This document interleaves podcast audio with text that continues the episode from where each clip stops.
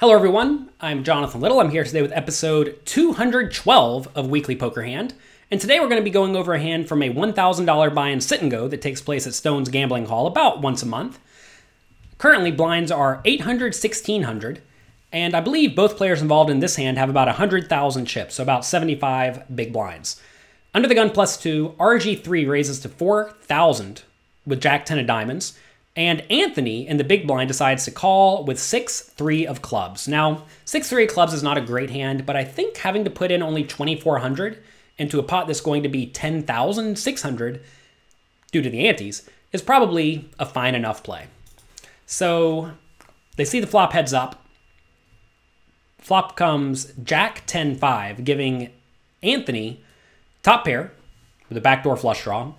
I'm sorry, not Anthony, giving RG3, the pre-flop raiser, top pair with a backdoor flush draw, and Anthony a bad gut shot.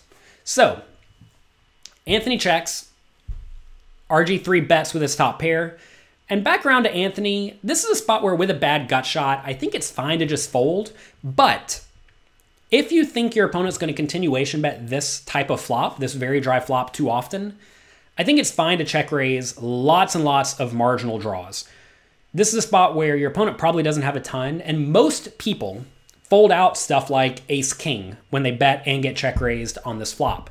So if you are going to continue, I like a check raise to about 14,000, maybe even 12,000 or 11,000 depending on your opponent. That's going to put them in a very very bad spot and they're going to have a difficult time continuing. If you're going to check raise though, I would probably be a little bit more patient and wait for 6-3 of spades, hearts, or diamonds, which are the suits on the board. With 6-3 of clubs, no backdoor flush draw, you're just not going to have very many good um, cards that you can continue barreling on. Usually you want to continue barreling when you pick up equity, and it is fine to check raise the flop and then give up with some draws, because otherwise you're probably bluffing too much. Um, anyway, Anthony decides to call, which is probably okay it may sound a little bit optimistic to say calling is okay here, but you have to understand when your opponent bets third pot, you need to defend something like 70% of the time. If you're folding, if you're not not calling 70% of the time, you're letting your opponent run you over. Now that's fine when your opponent has a significant range advantage. And that probably is the case here given RG3 open from under the gun plus 2. He should have a good range, right?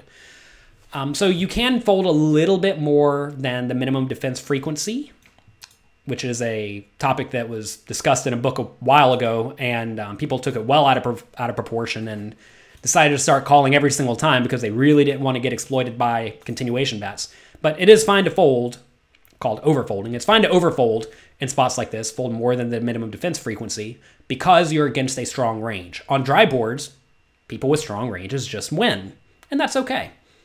Anyway, Anthony decides to defend, turns a 10 of spades, and now Anthony is going to get creative with his 6 3 of clubs and decide to lead. Now, when deciding to lead, you typically want to pick cards that change the board significantly to where whatever your opponent was value betting on the flop gets a lot worse. Now, if RG3, who raised under gun plus two, is value betting on the flop, that's going to be with top pair and over pairs.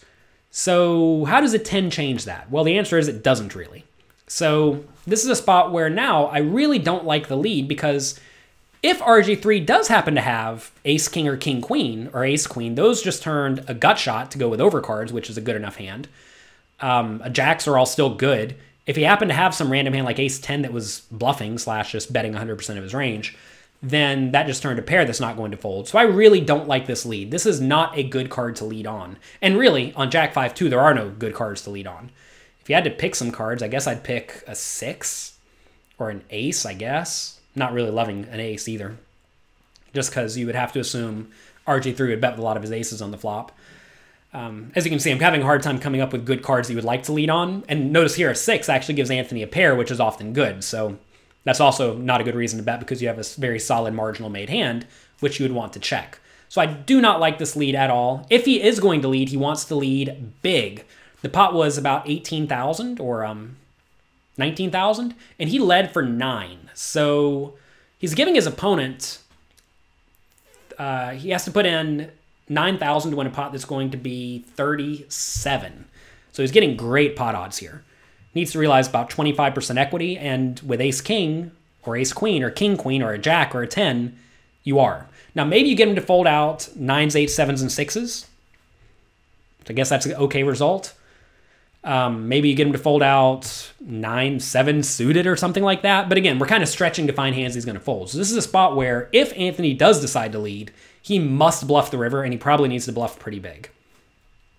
So he does lead 9,000. And now, um, worth mentioning, RG3 turn two pair. When you turn two pair here, you definitely want to ask yourself, what does my opponent's range look like? Is he leading with mostly draws? Is he leading with mostly premium made hands? Uh, is he leading with just random top pairs where he doesn't know what to do? It's tough to say.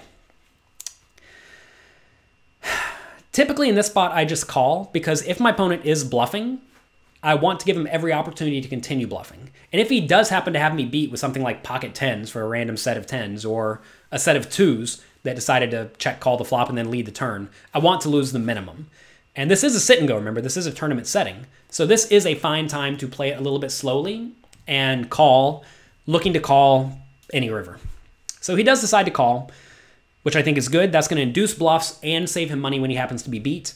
And then the river's a six of spades, which is a horrible card because 4 3 gets there. Remember, board was Jack 5 two ten, And um, not sure if I mentioned this, but the turn was a 10 of spades, putting up a backdoor flush draw, and then the river is a 6 of spades, completing the flush. So this is a horrible, horrible river for Jack 10 of diamonds. Despite that, pretty much no matter what Anthony does, this Jack 10 has to call. Anthony River to pair, he has to decide if he should check this, and I actually think he should because a Jack is never going to fold. A 10 may or may not fold. Obviously, over pairs are not going to fold. Um, and you beat Ace King, Ace Queen, and King Queen, which are very likely hands for the early position raiser to have. So while this six may not appear like it has a lot of showdown value, I actually think it does in the spot. And for that reason, I would check it.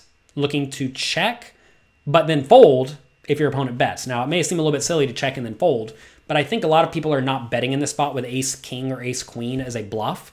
Maybe they bluff with king queen, which is always unfortunate, but they're also going to be betting with their jacks a lot of the time. Um, and they're obviously going to bet with their two pairs and whatnot. So I think it's fine to check this 6 3, looking to check fold it. It's actually really hard for me to come up with good strategies for people to take this particular line from the big blind because I'm virtually never making this play in the spot. So I have not thought it through. It's very important to think through these spots that you find yourself in frequently ahead of time so that you have a clear idea of how to proceed when they take place. And that's exactly what I do over at pokercoaching.com. We have monthly homework questions where I present a situation that I know comes up somewhat frequently, and I force you to think about your range and give me an answer for how you would play it on the flop and on a random turn card and then on a random river card so that you are prepared to approach these situations in game. And like right here, I'm just lost. I don't know if you need to be bluffing the 6 3. I'm guessing though, you probably don't if your opponent's range contains ace king, ace queen, and king queen. So I would check. He does decide to continue the bluff though. If he didn't river a pair, by the way, he definitely needs to bet. This is very, very clear bluffing hand, I think. There really are no cards you're trying to block. You really just don't want to have an ace or a king or a queen in your hand because that makes it harder for your opponent to have ace king, ace queen, or king queen. Anyway, he bets. I don't even know how much it was. He got instantly called. He bet 13,500. I think that's probably a little bit small. I believe the pot was about 30,000. I would have bet much bigger in this spot, something like 24,000 to really try to get the opponents to fold out one pair hands. Uh, when you bet 13.5, you're just going to get called every time. And RG3 makes the good snap call and wins a very, very nice pot. So I'm all for bluffing and I'm all for creative lines, but you just want to make sure you're doing it in good spots. And here, the board did not change nearly enough to where you're going to make your opponent fold a lot of their flop betting range. It's very important to think about that when you are determining whether or not you should make the play. That's to be it for this episode of Weekly Poker Hand. I want to thank you all for being here today. Thanks to Stones Gambling Hall for letting me use their footage. They have a lot of great footage there, by the way. You can check them out at Stones Poker Live, I think is what it is, on YouTube. And um, yeah, this has been fun. Good luck in your games. Enjoy yourselves. Be nice to someone. And I'll talk to you next week.